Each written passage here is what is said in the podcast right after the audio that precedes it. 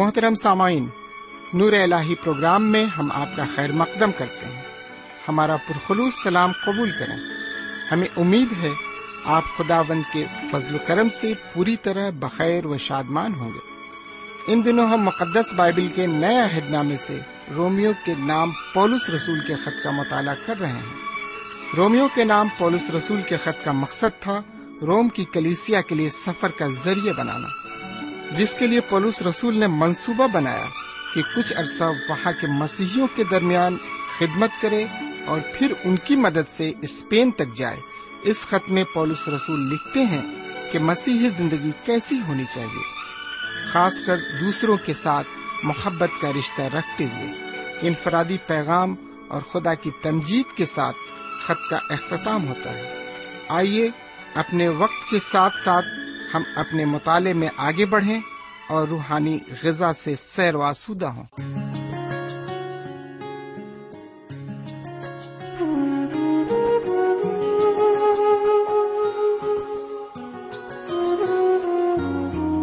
اس میں ہی سب کچھ پیدا ہوا، اس میں ہی سب کچھ پیدا ہوا، اس کے بنا تو کچھ بھی نہ تھا۔ ابتدا میں کلام تھا،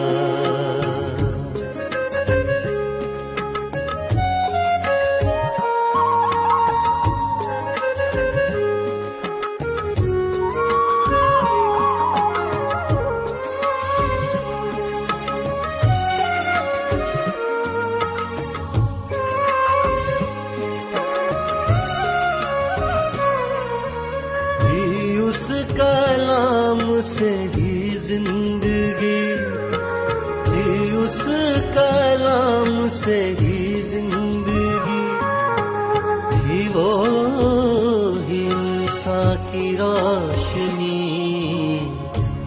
ابتدا میں کلام تھا،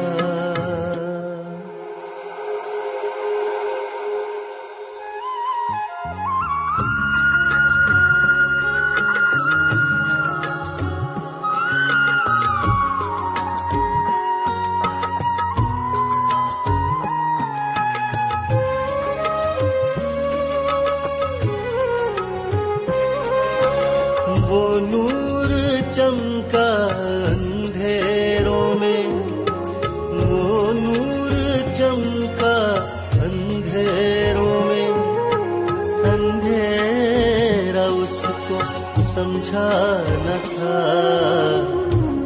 ابتدا میں کلام تھا اور وہ خدا کے ساتھ تھا، وہ کلام خود خدا ہی تھا، پہلے سے اس کے ساتھ تھا۔ ابتدا میں کلام تھا، ابتدا میں کلام تھا۔ ابتدا میں کلام تھا اور وہ خدا کے ساتھ تھا، یہ کلام خود خدا ہی تھا، پہلے سے اس کے ساتھ تھا۔ ابتدا میں کلام تھا، ابتدا میں کلام۔ خدا کے کلام کو لے کر ایک بار پھر آپ کے درمیان حاضر ہوں، سلام قبول فرمائیے۔ امید ہے کہ آپ آج بھی پوری طرح خیریت سے ہیں اور خدا کے فضل و کرم سے بالکل ٹھیک ٹھاک ہیں۔ میں بھی آپ کے دعاؤں کے بعد بالکل ٹھیک ہوں۔ سامعین، ہم خداوند تعالیٰ کے تہ دل سے شکر گزار ہیں کہ اس نے ایک اور موقع ہمیں عطا فرمایا ہے تاکہ ہم اس کے قدموں پر بیٹھ کر اس کے پرفضل کلام کو سن سکیں۔ یقیناً اس کا کلام ہمارے لیے کافی باعث برکت ہے اور اس کے ذریعے ہم بہت کچھ سیکھ رہے ہیں۔ ہم کلام کے مطالعے سے یہ سمجھ پائے ہیں کہ واقعی میں صداقت کا راستہ کیا ہے اور ہم اس پر گامزن بھی ہو سکے ہیں۔ سامعین، آج بھی جب ہم خدا کا کلام سنتے ہیں، ہماری یہی دلی خواہش ہونی چاہیے کہ اس کا کلام ہماری زندگی سے بات چیت کرے، ہماری زندگی میں پوری طرح سے اتر جائے، اور اس طرح سے نہ صرف ہم اس کو سنیں بلکہ اس کو اپنی زندگی میں بسانے والے بھی بن سکیں اور اسی کے مطابق اپنی زندگی کو ڈھال دیں۔ سامعین، تو آئیے ایک بار پھر ہم خدا کے کلام کی طرف رجوع ہوں، لیکن رجوع ہونے سے قبل ہم پہلے ایک دعا مانگیں۔ ہم دعا کریں۔ ہمارے پاک پروردگار رب العالمین، ہم تیرے تہ دل سے شکر گزار ہیں کہ تو نے ایک اور موقع ہمیں عطا فرمایا ہے تاکہ ہم تیرے قدموں پر بیٹھ کر تیرے پرفضل کلام کو سن سکیں۔ ہم شکر گزار ہیں کہ تو ہر روز ہماری روحانی خیر و عافیت لیتا ہے اور اپنے کلام کے ذریعے ہماری اسیر روح کو آسودہ کرتا ہے، آسودگی بخشتا ہے۔ ہماری تجھ سے دعا ہے، آج بھی ہماری روح کو آسودگی بخش، تیرے کلام کا ایک ایک لفظ ہمارے لیے راحت روح ثابت ہو اور اس کے مفہوم کو ہم اچھی طرح سمجھ سکیں اور اس کے مطابق اپنی زندگی ڈھال سکیں۔ یہ دعا ہم اپنے حضور کریم جناب سیدنا یسوع مسیح کے وسیلے سے مانگتے ہیں، آمین۔ سامعین، آج ہم رومیوں کے خط کے گیارہویں باب کی پچیسویں آیت سے لے کر چھتیسویں آیت تک عبارت پر غور کریں گے۔ تو آئیے سب سے پہلے اس عبارت پر ایک نظر ڈالتے ہیں، پھر ہم آگے بڑھتے ہیں۔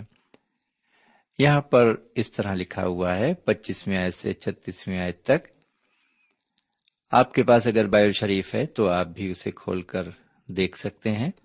اے بھائیوں، کہیں ایسا نہ ہو کہ تم اپنے آپ کو عقل مند سمجھ لو، اس لیے میں نہیں چاہتا کہ تم اس بھید سے ناواقف رہو کہ اسرائیل کا ایک حصہ سخت ہو گیا ہے، اور جب تک غیر قومیں پوری پوری داخل نہ ہوں وہ ایسا ہی رہے گا، اور اس صورت سے تمام اسرائیل نجات پائے گا۔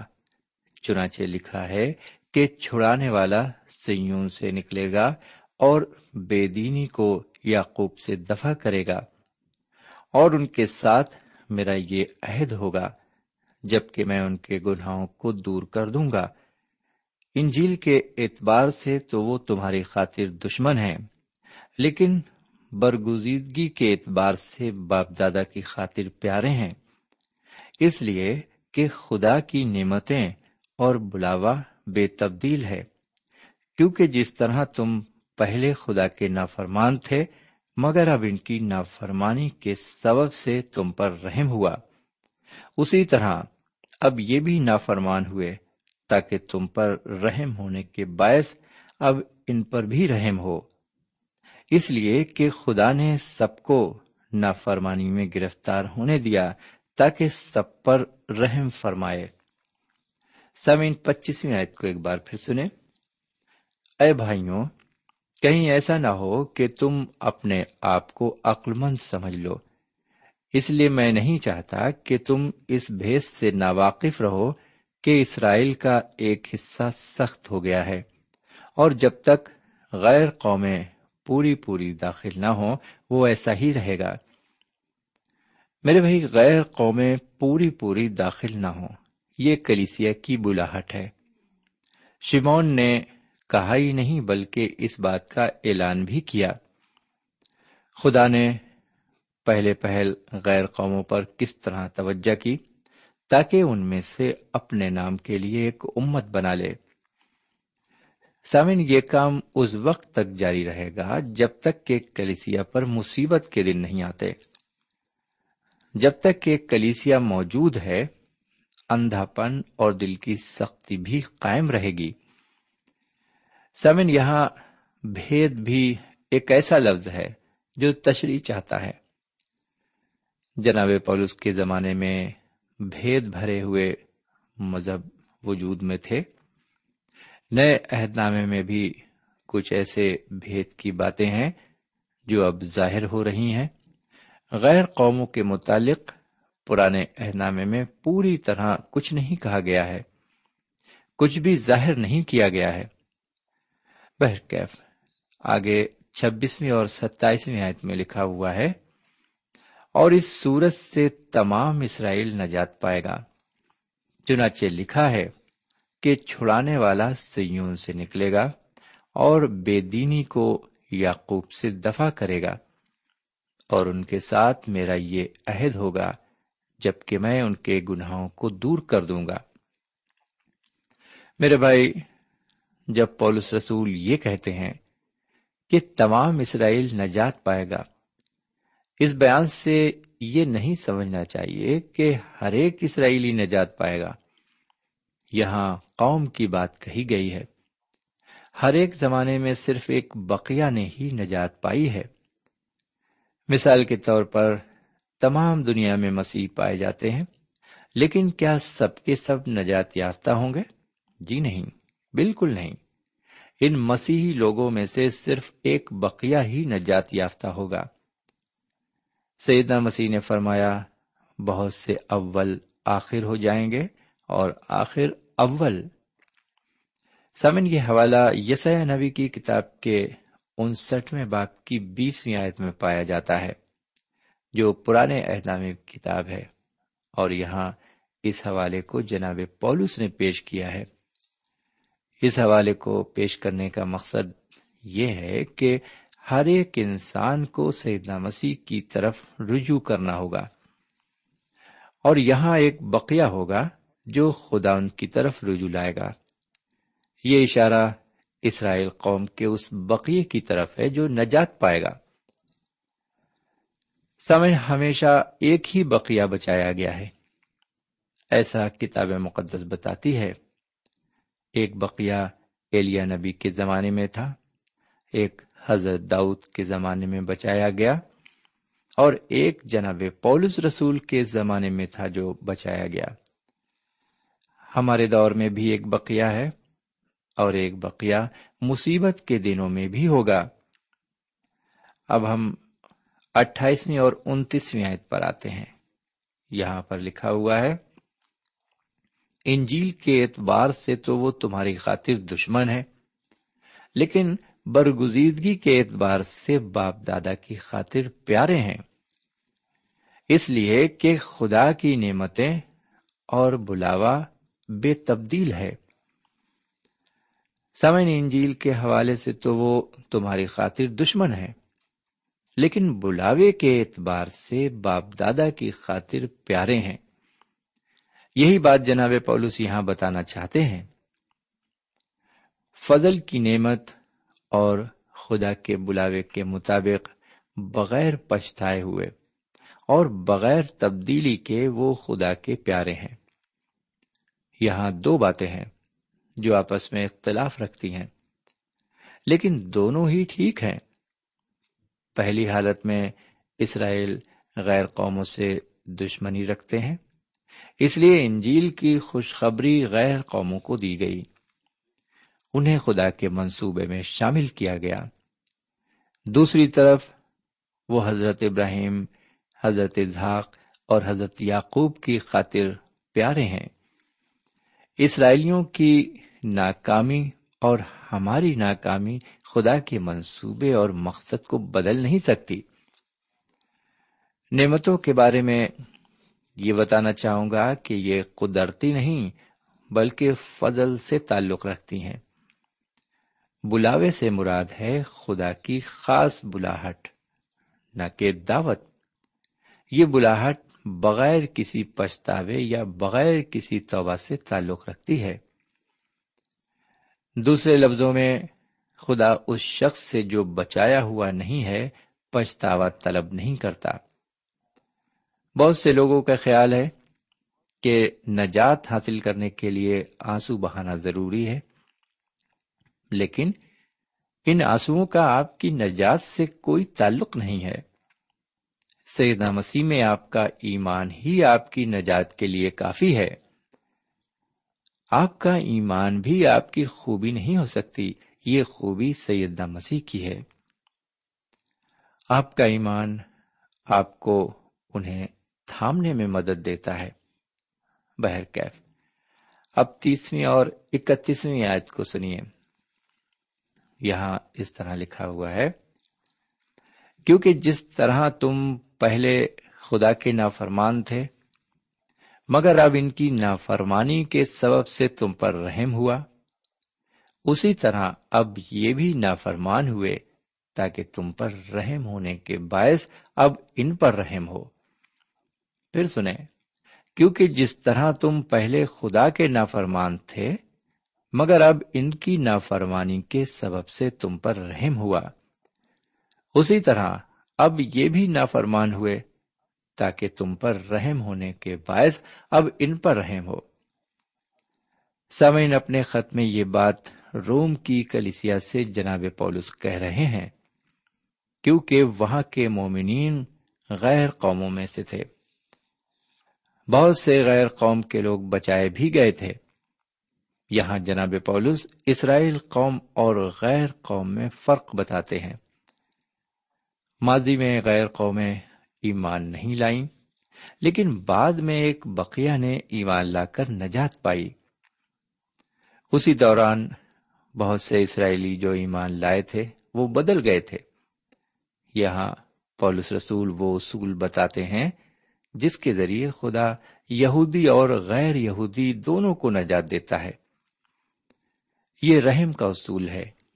جس طرح غیر یہودیوں پر رحم کرتا ہے، اس طرح وہ یہودیوں پر رحم کرے گا۔ سامعین، یہودی اور غیر یہودی دونوں ہی پوری طرح بغاوت اور بے یقینی میں جکڑے ہوئے تھے، اس لیے فضل کے ذریعے ہمیں نجات ملی ہے۔ یہ ہمارے کاموں اور اعمالوں کا نتیجہ نہیں ہے تاکہ ہم اپنے اوپر گھمنڈ کریں۔ بہرکیف اب ہم ایک اور موضوع پر آتے ہیں۔ اس موضوع کا عنوان ہے اسرائیل کو دوبارہ بحال کیے جانے کے اسباب۔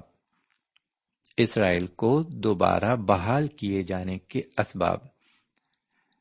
سامعین، یہ بات خداوند تعالیٰ کی دانش اور اس کی فراغ دلی میں مقید ہے۔ ہم یہ جان لیں کہ خدا جو کچھ کرتا ہے اس میں اس کی دانش مندی ہے۔ جو کچھ وہ کرتا ہے بالکل ٹھیک کرتا ہے۔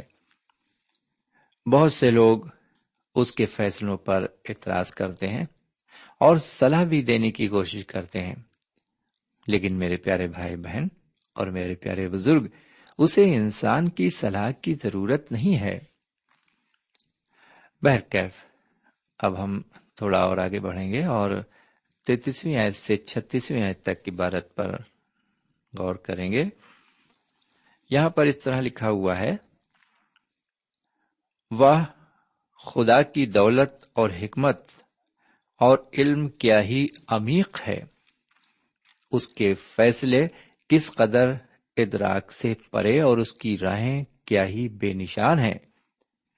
خداوند کی عقل کو کس نے جانا، یا کون اس کا صلاح کار ہوا، یا کس نے پہلے اسے کچھ دیا ہے جس کا بدلہ اسے دیا جائے، کیونکہ اسی کی طرف سے اور اسی کے وسیلے سے اور اسی کے لیے سب چیزیں ہیں، اس کی تمجید اب تک ہوتی رہے، آمین۔ سامعین، اس عبارت میں خدا کی تمجید کی گئی ہے۔ یہاں کوئی دلیل نہیں ہے، اگرچہ ہم اس کیوں یا واہ کا حل نہیں جان سکتے۔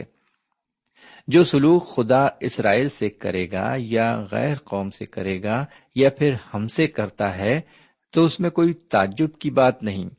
یہ ہماری کمزوری ہے کہ ہم خدا کی دولت اور حکمت اور علم کو نہیں سمجھتے، ہم اس کے طریقوں کو بھی نہیں سمجھ سکتے۔ انجیل فرماتی ہے، نفسانی آدمی خدا کے روح کی باتیں قبول نہیں کرتا، کیونکہ وہ اس کے نزدیک بے وقوفی کی باتیں ہیں اور نہ انہیں سمجھ سکتا ہے کیونکہ وہ روحانی طور پر پرکھی جاتی ہیں۔ کرنتیوں کے پہلے خط کے دوسرے باب کی سولہویں آیت ہے یہ۔ پھر سنیے، نفسانی آدمی خدا کے روح کی باتیں قبول نہیں کرتا کیونکہ وہ اس کے نزدیک بے وقوفی کی باتیں ہیں اور نہ انہیں سمجھ سکتا ہے کیونکہ وہ روحانی طور پر پرکھی جاتی ہیں۔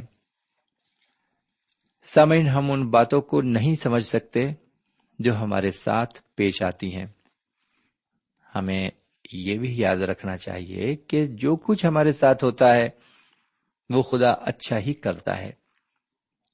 ہم بچے ہیں، ہماری سمجھ بھی بچوں جیسی ہی ہے اور ہم خدا کے طریقوں کو نہیں سمجھ سکتے۔ ہمارے حالات ہر وقت اچھے نہیں ہوتے، لیکن وہ یعنی خداوند فرماتا ہے کہ میرے خیال تمہارے خیال نہیں اور نہ تمہاری راہیں میری راہیں ہیں، کیونکہ جس قدر آسمان زمین سے بلند ہے اسی قدر میری راہیں تمہاری راہوں سے اور میرے خیال تمہارے خیالوں سے بلند ہیں۔ پھر سنیے، یعنی خداوند فرماتا ہے کہ میرے خیال تمہارے خیال نہیں اور نہ تمہاری راہیں میری راہیں ہیں، کیونکہ جس قدر آسمان زمین سے بلند ہے اسی قدر میری راہیں تمہاری راہوں سے اور میرے خیال تمہارے خیالوں سے بلند ہیں۔ سامعین، ہمیں اس حقیقت کو سمجھنے کی ضرورت ہے، لیکن سامعین، خداوند کی عقل کو کس نے جانا؟ اس کا آسان سا جواب ہے، کسی نے نہیں۔ کتاب مقدس میں لکھا ہے، کون اس کا صلاح کار ہوا؟ سامعین، خدا کو کوئی بھی صلاح نہیں دے سکتا۔ بہت سی کلیسیا کے لوگ یہ سمجھتے ہیں کہ وہ خدا کو بڑی اچھی صلاح دے رہے ہیں، لیکن انہیں شاید یہ نہیں معلوم ہوتا کہ خدا کو ان کی اچھی صلاح کی ضرورت نہیں ہے۔ جی ہاں، خدا کو ان کی اچھی صلاح کی ضرورت نہیں ہے۔ آپ نے مطالعے کے دوران یہ غور کیا ہوگا کہ سیدنا مسیح کو ان کی زمینی رہائش کے دوران کسی کی صلاح کی ضرورت نہیں پڑی۔ سیدنا مسیح نے پانچ ہزار لوگوں کو کھلانے سے پہلے فلپس سے پوچھا، ہم ان کے کھانے کے لیے کہاں سے روٹیاں مول لیں ہم ان کے کھانے کے لیے کہاں سے روٹیاں مول لیں ایسا انہوں نے اس لیے کہا کہ وہ ثابت کر دیں کہ انہیں کیا کرنا ہے۔ انہیں فلپس کی صلاح درکار نہیں تھی۔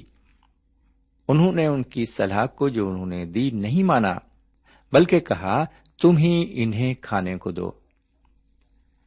سامعین، خدا کو کسی کی صلاح کی ضرورت نہیں، لیکن پھر بھی لوگ صلاح دینے سے باز نہیں آتے۔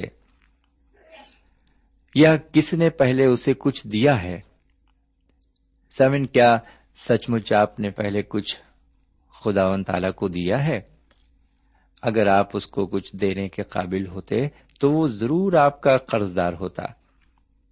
آپ کے پاس اپنا کیا ہے؟ جو کچھ آپ کے پاس ہے وہ سب اس کا دیا ہوا ہے۔ جی ہاں، وہ سب کچھ اسی کا دیا ہوا ہے۔ کیا آپ اس بات پر یقین رکھتے ہیں؟ یا آپ یہ یقین رکھتے ہیں کہ جو کچھ آپ کے پاس ہے وہ آپ کا اپنا ہے، آپ نے خود کمایا ہے؟ میرے پیارے بھائی بہن، اگر خداوند تعالی آپ کو صحت عطا نہ فرمائے تو آپ کیا کر سکتے ہیں؟ کچھ بھی نہیں کر سکتے۔ میرے بھائی، ہمارے غریب ہونے کی ایک وجہ یہ بھی ہے کہ ہمارے پاس جو کچھ ہے اسی نے دیا ہے، ہم اس میں سے بہت تھوڑا اسے دیتے ہیں۔ خدا اپنے آپ کو کسی کا قرض دار نہیں رکھتا۔ جی ہاں، کسی کا قرض دار نہیں رکھتا خدا اپنے آپ کو۔ سامن، میں آپ کو یہ بتانا چاہتا ہوں کہ جو کچھ آپ دیں گے اس سے کہیں زیادہ خدا آپ کو واپس کر دے گا۔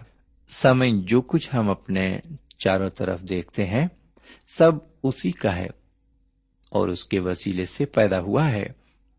ہر ایک جاندار اس کے سامنے جواب دہ ہیں۔ ہر چیز اسی کی طرف جاتی ہے۔ سارا جلال اسی کا ہے۔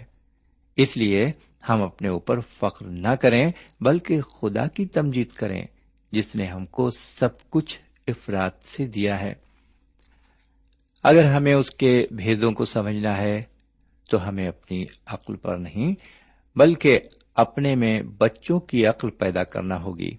جی ہاں، بچوں کی عقل پیدا کرنا ہوگی، تبھی ہم اس کے بھیدوں کو سمجھ سکیں گے۔ سامعین، اب یہاں پر آج کا مطالعہ ہم ختم کرتے ہیں کیونکہ وقت بھی ختم ہو چکا ہے۔ خدا نے چاہا اور اس نے زندگی بخشی تو اگلے پروگرام میں ہم پھر حاضر خدمت ہوں گے۔ تب تک کے لیے ہمیں اجازت دیجیے، خدا حافظ۔